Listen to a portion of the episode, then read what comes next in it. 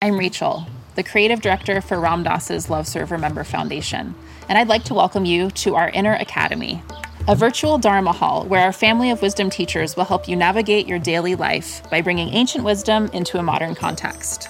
With over two hundred hours of audio and video teachings, meditations, and practices from teachers like Ram Dass, Krishna Dass, Sharon Salzberg, Jack Kornfield, Roshi Joan Halifax, Joseph Goldstein, and many more, the Inner Academy is your core resource for finding balance, presence, and navigating the ups and downs of your daily life. The Inner Academy has guidance for every step of your journey.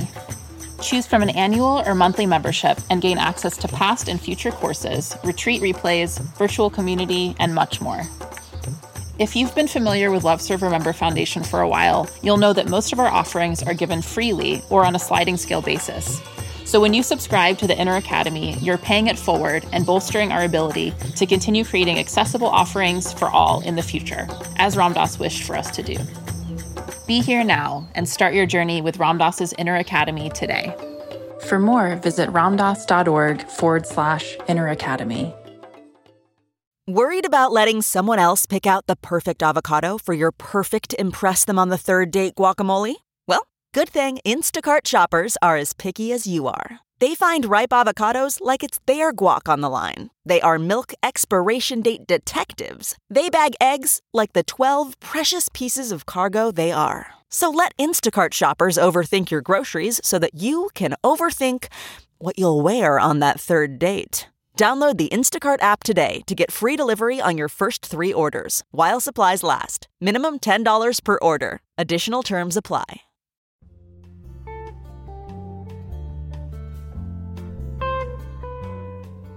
Welcome to Dale Borglum's Healing at the Edge. We are very happy to share with you Dale's profound insight and open heart. Please go to BeHereNowNetwork.com slash Dale to support this podcast. Here we are. This is the Be Here Now Network, and I am honored and delighted to be here today with my old, old friend and guru brother Ram Dass. We've known each other. He's my oldest friend in the world other than blood relatives. Uh, really? I, there's nobody I knew before you that still will put up with me. So it's you and me and what's happened subsequent to that. So that was like in nineteen sixty-seven when I was a graduate student at Stanford in mathematics, believe it or not. And Ram Dass knew a guy named Joel Waldman through his days at Millbrook after they got kicked out of Harvard, him and Tim. And Ralph Metzner. So when Ram Dass would come to Northern California, he'd stay at Joel's house. And uh, I knew Joel. Joel was a yo- yogi. And so when Ram Dass came, I got to know Ram Dass. And we became drinking buddies. So I felt I was the luckiest yogi in America. And uh, so I ended up following uh, Ram Dass to India and being with Maharaji back in nineteen seventy and nineteen seventy-one. Which of course profoundly changed my life, and I changed then from being Dale Borglum, P H D, to Ramdev. And uh, after I came back from America, came back to America, I didn't know what I was going to do. I had said to Maharaji, Maharaji, I used to be a scientist. What should I do when I go back to America? And he said, just keep saying the mantra that I gave you. That was his only instruction. He didn't, he didn't really, uh, wasn't any more specific than that. But eventually, I became the executive director of the Hanuman Foundation. And uh, so Ram Dass and I and Richard Johnson Vaja were living in a house in SoCal, California back in the late nineteen seventies. Uh, Ram Dass had known Aldous Huxley. And Aldous Huxley was the first person in the West to talk about conscious dying. He wrote a book called Island. And in this book, Island, was a, a center for conscious dying. Ram Dass this, thought this was the greatest idea and started talking about it, and people thought, what? I mean, it, society was not ready yet to talk about conscious dying at all. That's right. So eventually, uh, Elizabeth Kubler-Ross showed up and started talking about dying, not conscious dying, but she started talking about dying. She was the first person in the West to really bring dying out of the closet. And uh, at one point, Ram Dass taught a workshop in Rhode Island, at which Elizabeth Kubler-Ross came as a student, and at which Stephen Levine was the Buddhist meditation teacher. So Stephen and Elizabeth really hit it off. She invited him to be her apprentice, if you will. And Stephen started teaching workshops with Elizabeth and traveling all around the country, on his own dime, by the way, he told me. Uh, and uh, eventually, it was impossible to just be the Buddhist meditation teacher, because there were people dying, there were people grieving, all these things were going on, right? So he got into the, the dying work, and eventually Elizabeth and Stephen parted ways very amicably. She ended up including some uh, people who were very interested in violent psychodrama, who were saying that you can't die well as long as you have any negativity. So that we they declared a war on negativity and were beating up telephone directories and mattresses, screaming, "Screw you, I hate you, Daddy," and things like that, right? Which didn't dovetail too well with Stephen's Buddhist meditation. So Stephen uh, parted ways with Elizabeth. Ram Dass described Elizabeth as an attached saint, which I thought was a very good description. She seemed to exist on caffeine and nicotine, are two main yeah, food groups. Yeah, she smoked all uh, my, uh, in, in the, the retreat, she smoked. Yeah, all the time, had a cigarette in her mouth and a cup of coffee at, yeah. at, at hand. So Stephen, Ram Dass invited Stephen to start doing the conscious dying work as part of the Hanuman Foundation. And uh, conscious dying was really bringing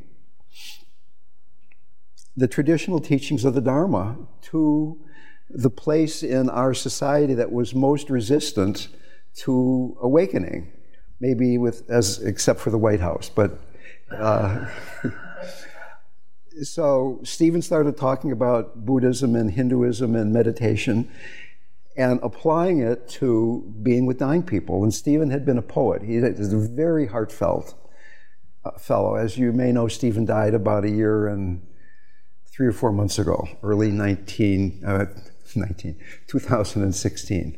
So Ram Dass and Stephen and I, I was definitely the junior executive in this triumvirate. Ram Dass and Stephen and I started this conscious dying work. Uh, and we were going around teaching workshops about bringing the Dharma to the encounter with death. Uh, eventually we thought, wouldn't it be great to have a place where we could actually do this, rather than just talking about it? We could have a dying center. And the only three places we could come up with that we'd all be willing to live with were the Bay Area, Maui, and Santa Fe. And we all liked Maui, but we thought, since we were trying to change society, that Maui was too far removed from the center of where things were happening. And we'd been living in the Bay Area for so long that we settled on Santa Fe. Might also have had something to do with Andrea yeah. falling in love with Stephen, and she was living in Taos. But anyway, we all moved to Santa Fe. And the notion was that we were going to start a center for people to come and die consciously, the first one in the Western world. Consciously means spiritual. Yes. Because we, we that center was the staff and the patients were To, uh, they were, they were, it was like an ashram. Exactly. So that the staff was doing caregiving as their spiritual practice, yeah. and the patients were doing dying as their spiritual practice. Right, that's right. Although, for the first six months, everybody that came got better and left. So I was waiting for somebody to die to validate my career, which is a rather strange position to find myself in. Uh, anyway, we were trying to find, Stephen was trying to find a place for the dying center, and he, he was having a hard time. And eventually he decided he would rather live with Andrea than strangers who were dying. She had come to one of our retreats at Lama as a potential dying person. So Stephen bowed out, and it was you and me, and just between you and me, you're very good at initiating things, but maybe not the best to follow through. And you disappeared into the sunset, so there I was. I just moved to Santa Fe.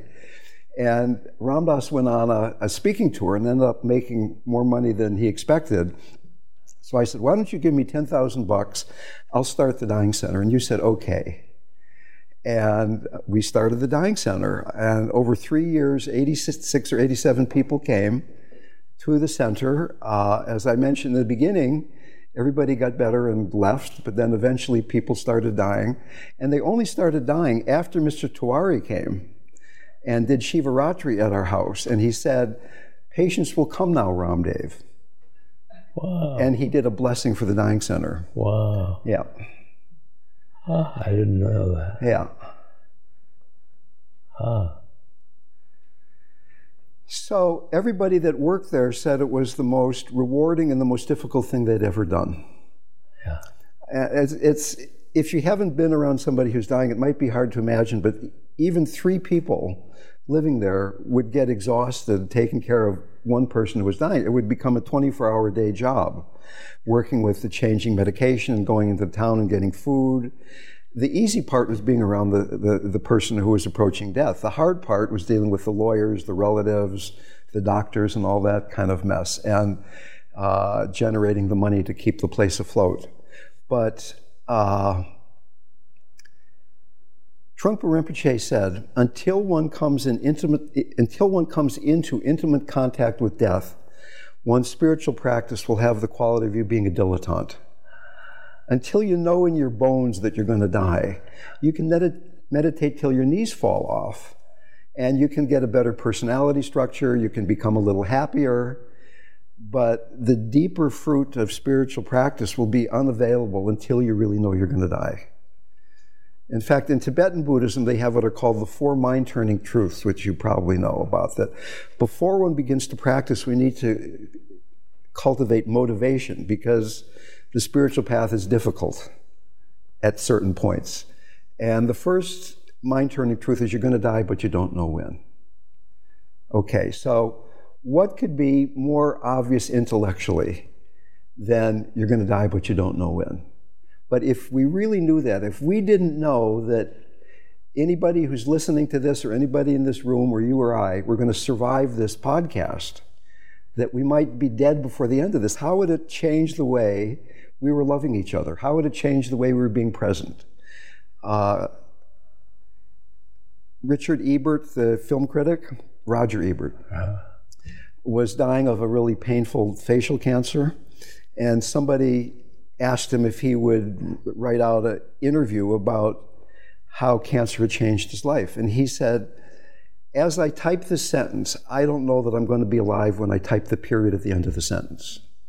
So that sense of you're going to die, but you don't know when, how much can we bring that into the moment? So it's not some intellectual, yeah, of course we're going to die, but we don't know when. But like right now, this moment, this next out-breath. I'm sorry. No, don't go. Okay. So the other three mind-turning truths are life is precious, there's karma, and there's suffering. And if you take all, if you, you kind of gather these together like a bouquet of flowers, you're going to die, but you don't know when. Life, this moment, is precious. There's karma. What we do has an effect. What we think or say has an effect. And if we act with grasping, there's going to be suffering. If you bring all those together and really let that sink in, it turns the mind towards wanting to wake up. Now, my experience has been, and I'd be interested if the same is true for you, that the most beautiful Americans I've ever met, with very few exceptions, are people who are almost dead. Oh, uh, what? Are people who are almost dead. Almost dead. Because they're willing to be themselves. They're not concerned yeah. about, I'm a man, I'm a woman, I'm rich, I'm poor. Yeah. Uh, I've got a big nose, I've got a small nose. Yeah. But that's that essential quality, yeah. is, is being whittled away to only that. Yeah. I find that sitting bedside with somebody who's dying, yeah. being in truth, in truth, and the moment, Mm-hmm. the moment, and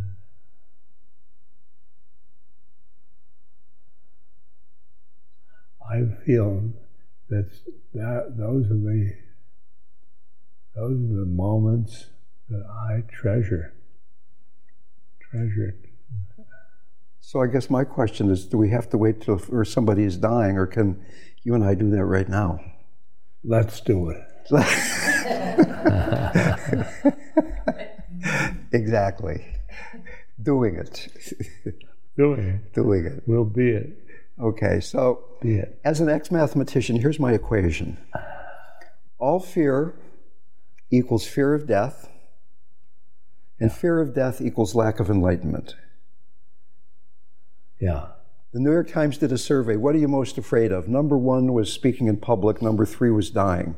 Yeah. Which is, on the face of it, kind of humorous. But the place that you and I would be afraid of speaking in public is the place where we're caught in feeling we're separate, which is fear of death. Yeah. And uh, what I've noticed it, when I used to go to longer meditation retreats, that there would be this process of spacious mind, and then some thoughts would start arising, and I'd become aware of those thoughts, and they'd dissolve, and then there'd be that spaciousness for a while, which is very delicious and wonderful. And then these thoughts, often silly thoughts, would arise. And after a short or not so short period of time, I'd be aware of the thoughts, and they'd go away. And I started asking myself, why do I keep interrupting that spaciousness? And what I began to notice in a very subtle way is that right before the thought, there was fear of death. There was fear of spaciousness, that the ego structure yeah. was not being reified in that spaciousness. Yeah. So the ego structure believes Descartes, I think, therefore I am, which we postmodern man, woman knows really isn't true. But the ego structure believes that if I start thinking again, then Dale still exists yeah. in the way that I think of Dale. And so that in a way, spiritual practice, and particularly contemplative practice, is learning to work with that urge to run away. And when we were in India, as you remember, uh, you came up with this great quote, faith, comma, no fear, fear, comma, no faith. And whenever we had faith in Maharaji, there would be no fear. And whenever fear would arise, yes. uh, Maharaji disappeared. Uh, one of my favorite stories, I hope you don't mind me telling this, but we were living in Santa Fe, and our dear friend Richard, who is very good at organizing fun, organized a river trip for you, yeah. me, Jai Lakshman, yes. and Richard, uh, going through, going down the rapids of the Rio Grande in sp- spring snowmelt, big runoff in inner tubes. Everybody else has got helmets on, and they're in big rafts. We're on inner tubes. And as we started the trip, the very first thing is you go through a place called the toilet bowl. Everybody got knocked off their inner tubes except you. Somehow you went right through. And we got and we had taken mushrooms before we did, went on this this trip. The, the trip was so challenging and beautiful and exciting that I think we all forgot we were even had taken mushrooms. So we got to the end of the trip, and Jai Lakshman's truck was parked right on the edge of this Uh, small cliff going into the river, and you and he got into his truck to drive back up and get the truck at the other end of the uh, journey. And on the dashboard of his truck was a picture of Maharaji. And you were in this really wide-awake state because the mushrooms and the river and all that. And you looked at Maharaji and you said, and it was not a picture at that point, Maharaji was right there in the truck. He said, I've got you now, Maharaji. I'm never going to let go of you. Never. And Jai turned the key. The truck was in gear. It lurched toward the abyss. You went, ah, and Maharaji was gone. So that this thing of not letting go lasted about two seconds.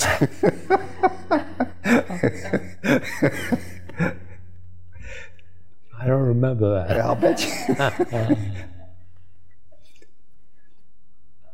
So anyway, I mean, being in India, Maharaji didn't really uh, encourage us to be meditators or no, practitioners, but it was all about faith. It was all, and he would push us right to the edge with so many different ways of uh, telling everybody that you were commander in chief, and then people would treat you not like the commander-in-chief, and uh, he was just pushing everybody's buttons. And could we keep coming back to that love, that sense of trust in him, which uh, we could and we couldn't, and that was the work. I, I, faith is, is critical. People come to me and don't have faith. Right. And I say, ask Maharaji. Uh-huh. Because, ask Maharaji, please give me faith. Of course, you don't have Maharaji to you have faith. Right.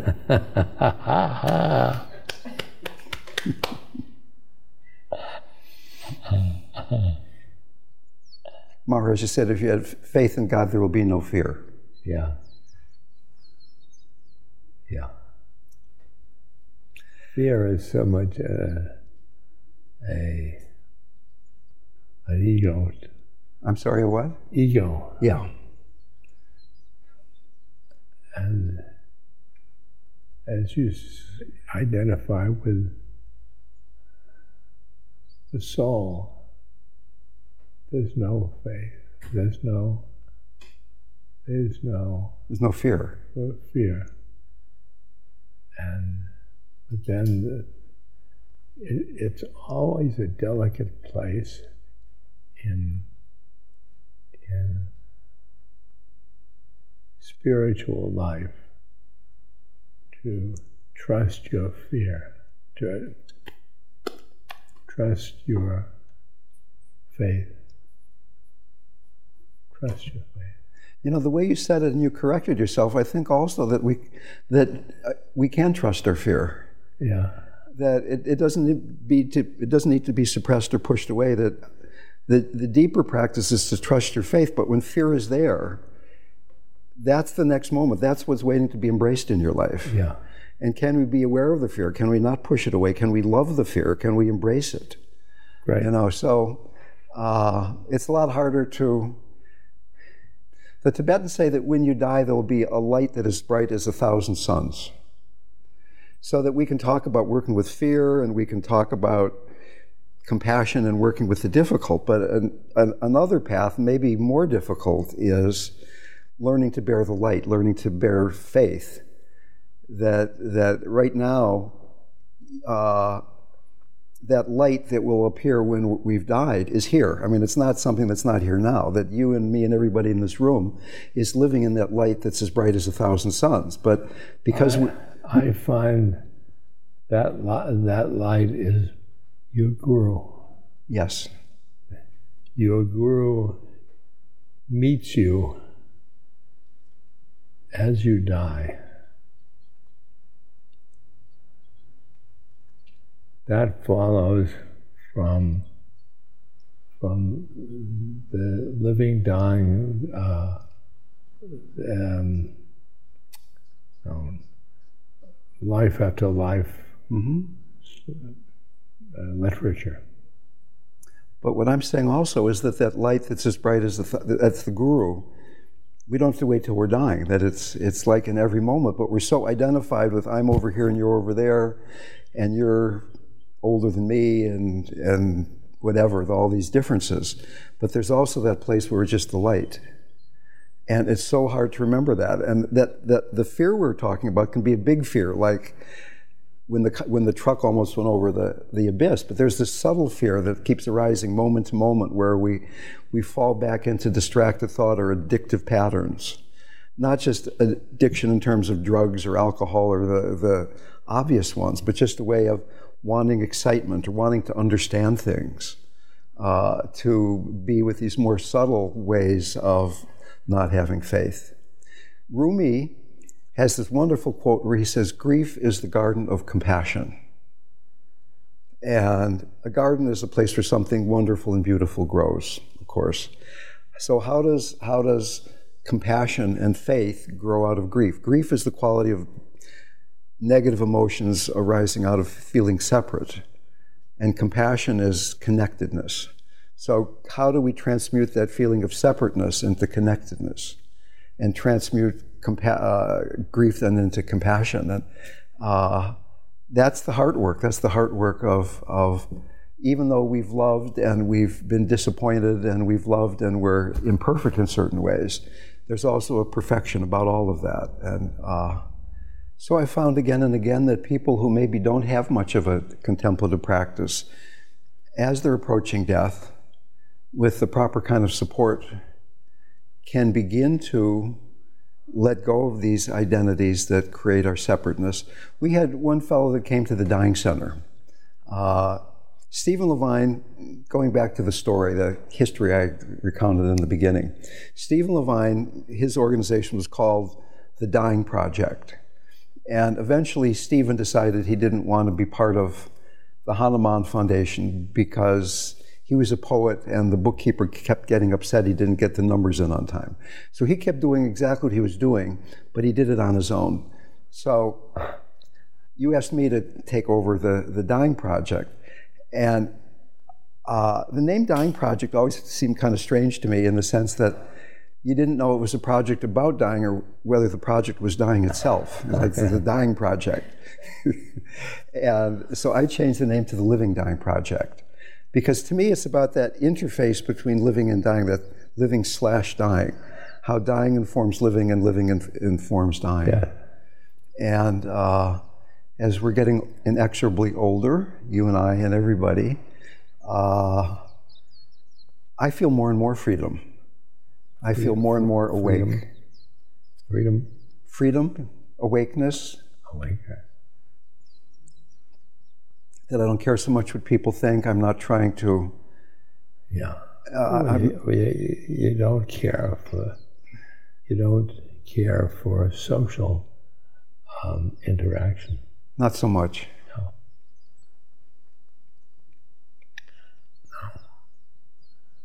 No. No.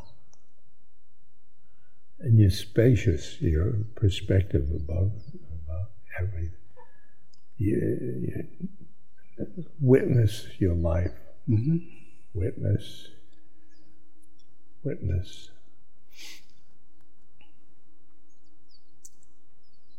Witness this moment. What we were talking about before we went on camera, up in up in your bedroom, was that in my own practice, I went to a lot of long meditation retreats. You remember, I was a very committed meditator, and I would have amazing experiences. Yet a day or two after the retreat was over, I would be ninety-nine point nine nine percent as neurotic as before I started the retreat.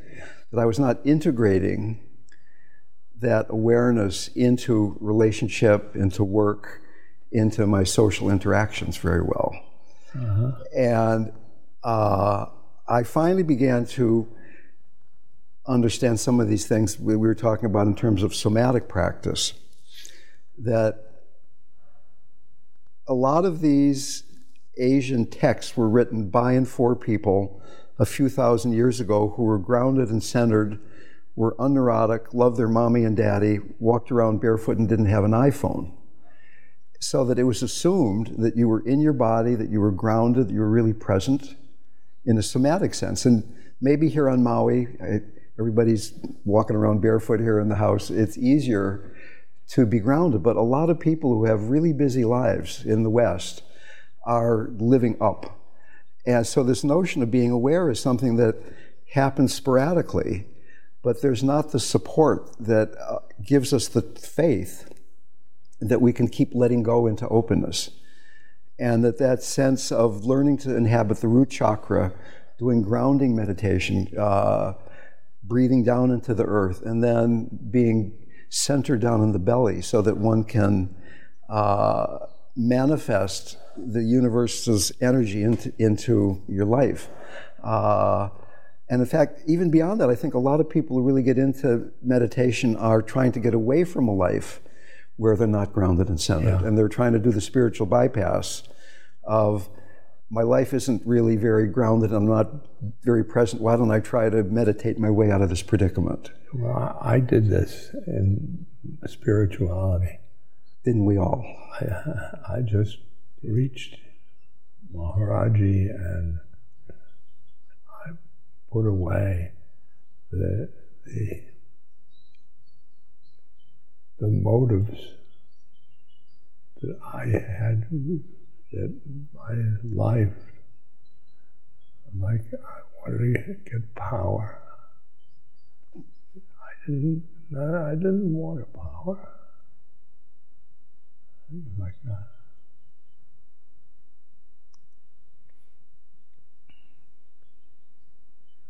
And then I felt very, very um, above it all by being in spiritual life. Right. And I really missed something by, if I, I was I was a human being and a, and a, living in life, and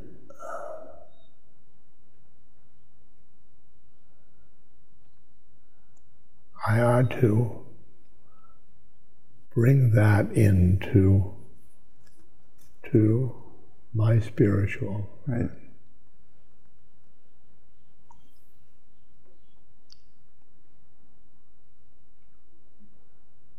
Maybe that's why Maharaji would pull up our beards when we would start to meditate. Yeah. And he'd I, pull you right out of meditation, say, no, no, yeah. just be right here. Yeah. I, I went, when I came back from a meditation course, uh, I had made a, an appointment. Um, Munindra was a meditation teacher. Munindra wanted to stay in, in an ashram for the summer, and I I wanted to be in that ashram, and I uh, cottage I've been. Water system and oh, I did a thing. Told Maharaji, that my meditation teacher,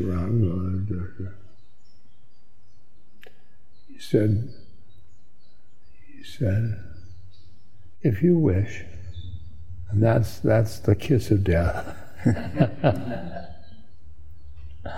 If you wish. Because it just,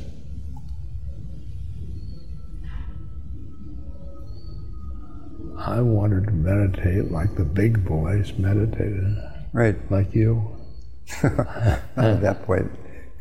But then when Mundra's mother got sick and he never showed up. Yeah. And you were stuck with us. Yes. So I went to Maharaji and said, Maharaji, you know, when I was in America, I was a mathematician and my mind is just all jumbled up. Can I go and meditate with Munindra and Goenka? And he said, if you wish. Yeah. And I thought, man, that wasn't very enthusiastic, was it?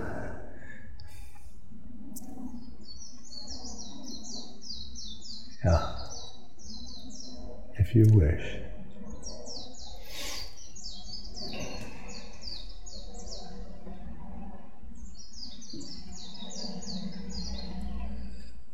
I was into uh, bhakti, and so that's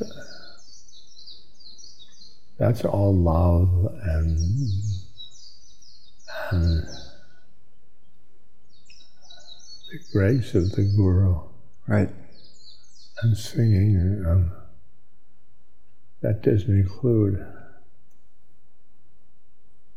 meditation. Yeah, he loved it when we were singing. Yeah. Well, you know, I studied meditation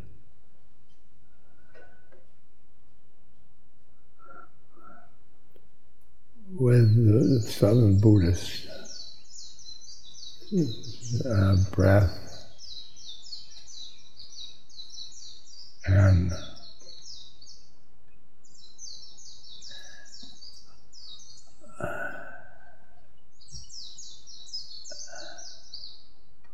and I'd I, I'd concentrate on my breath until my knee hurts. And then my knee hurting would primary object, put down the head there. Knee hurting, knee hurting, knee hurting, knee hurting. And then that carry over to my concentrating on Maharaji, with the primary object. My concentration was very, very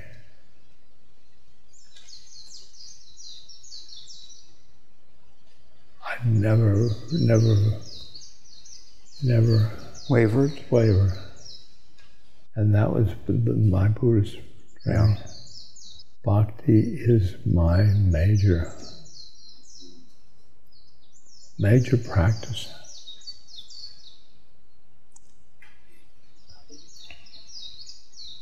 Just love.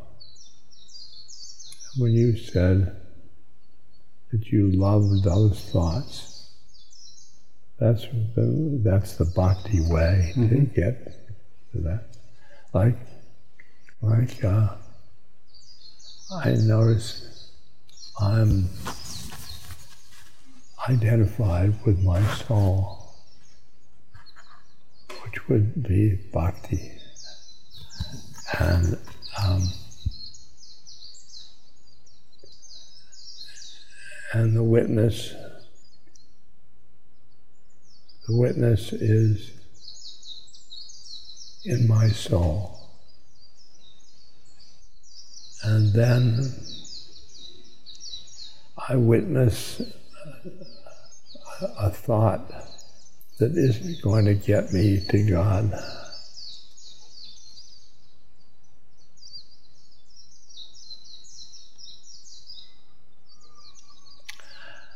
And I used to,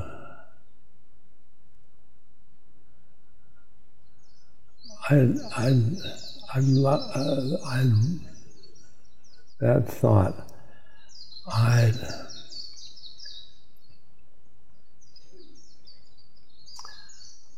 I'd say,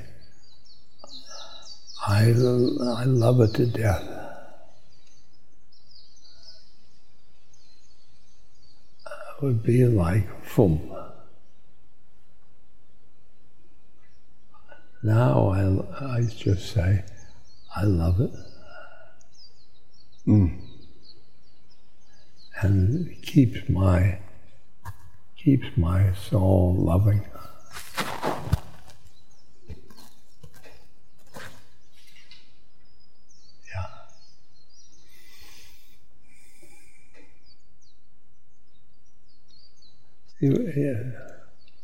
We have different sadhanas.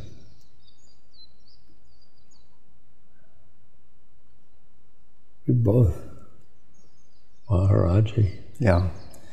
He he kind of told me to meditate, actually. He, he one of his instructions was about that I should meditate.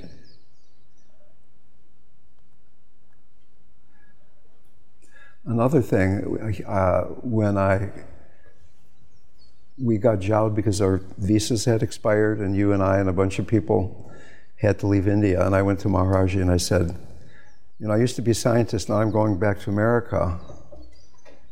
No, I'm sorry, I'm getting these. Anyway, I, previous to that, I went to him and I said, uh, I'm really having a hard time meditating. How should I meditate? This is before I went to the Munindra Goenka stuff, and I thought maybe he'd give me some really great meditation, think of me and concentrate on your heart or something. And what he said was, he said, remember Mariam, the mother of Jesus. And I said, what? And and I was trying to get away from Christianity. I had grown up as a Lutheran. It was not something I wanted to even remember, right? And uh, he said, remember Mary, uh, and you'll be able to meditate. See all women as the mother, and you'll be able to meditate. And I realized that when I'm in my life and I'm seeing all women as the mother of God, I'm in a meditative state. And no matter how much I'm trying to meditate, if I'm objectifying people and women, then meditation goes right out the window.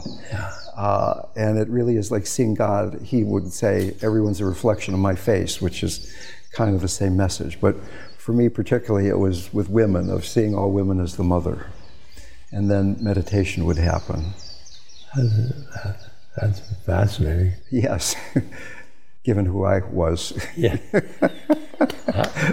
Maybe you said you were going to the West, maybe that. It could have been. And West science, you know. So faith, no fear, fear, no faith. I've always remembered that. Yeah. Yeah.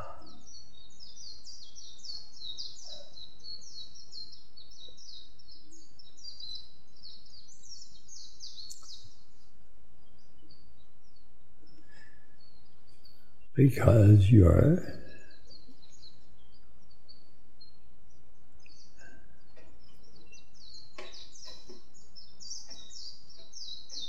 it's like Miriam. It's like faith.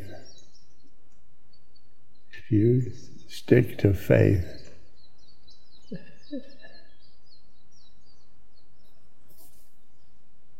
you're thinking about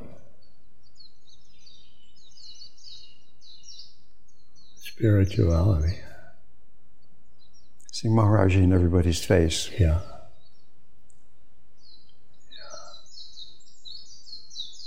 Um, I, I, I, I see Maharaji. Yes.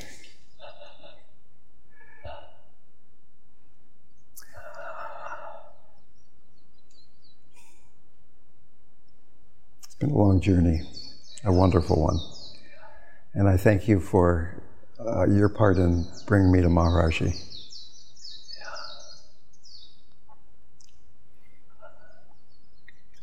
I hope that my tomb, he brought Mar- Maharaji to the West. That would be a good epitaph. That's beautiful. Maybe that's a good place to bring this to an end. What do you think? Maybe I can give a short plug for the Living Dying Project. Uh, we have a website, living dying dot org.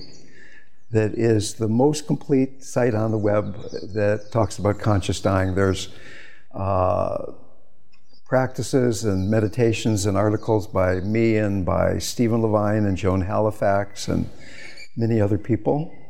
Uh, we have an online workshop that people can take that has a streaming live support component. And we have volunteers who have been trained to launch, offer conscious support to people with life-threatening illnesses all around the world. So if you're interested in any of that, just go to the website. My phone number's there. You can call me up. We can talk about that or anything else you might like to talk about. And uh, I'd like to thank Ram Dass and everybody here for this opportunity to uh, have this delightful encounter with somebody I love really a lot. And I hope all of you out there can feel that love. Thank you so much. Me too.